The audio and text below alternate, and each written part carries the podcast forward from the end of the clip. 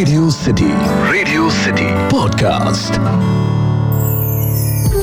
radio city पर कहानी पौराणिक भारत की। कृपाचार्य कौन थे?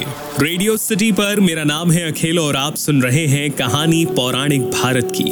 एक ऐसा पॉडकास्ट जहाँ मैं आपके लिए हमारी रामायण महाभारत और अन्य पुराणों से अलग अलग किस्से कहानियाँ लेकर आता हूँ। आज हम लोग बात करेंगे कृपाचार्य, जिन्हें चिरंजीवी भी कहा जाता है और बताया जाता है कि वो प्रलय काल के समय तक जीवित रहेंगे।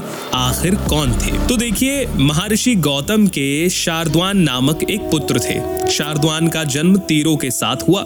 वो जन्मजात धनुर्धर थे। बचपन से ही उनकी रुचि वेदों के अध्ययन के साथ साथ धनुर्विद्या में भी थी।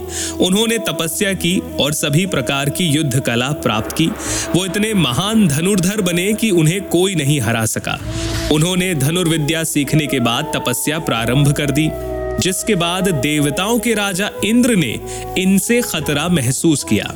उन्होंने ब्रह्मचारी संत का ध्यान भटकाने के लिए स्वर्ग से एक सुंदर दिव्य अप्सरा को भेजा, जिसका नाम जानपदी था। जानपदी को देखते ही शारद्वान उनके मोह बंधन में फंस गए और उन्होंने अपनी तपस्या त्याग दी। इन दोनों के मिलन से दो बच्चे हुए। इन बच्चों को शारद्वान ने जंगल में ही छोड़ दिया। ये एक लड़का और एक लड़की थे। सौभाग्य से उसी समय पांडवों के परदादा राजा शांतनु वहाँ से जा रहे थे। उन्होंने रास्ते के किनारे बच्चों को देखा और उन्हें एहसास हुआ कि ये ज़रूर किसी दिव्य ब्राह्मण की संतानें हैं। वो उन्हें लेकर आ गए। एक का नाम रखा कृप और दूसरी का नाम रखा कृपी।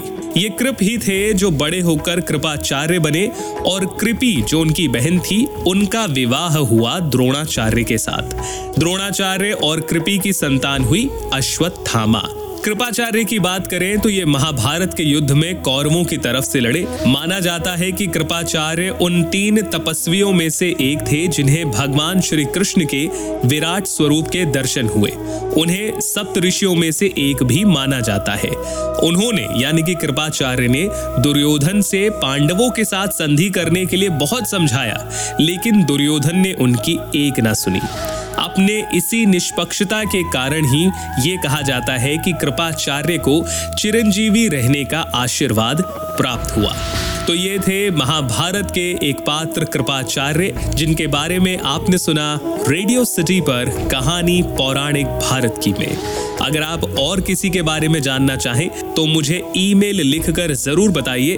हमारा ईमेल एड्रेस है podcast at my radio city dot com फ़िलहाल के लिए इतना ही। सुनते रहिए रेडियो सिटी रेडियो सिटी पर कहानी पौराणिक भारत की।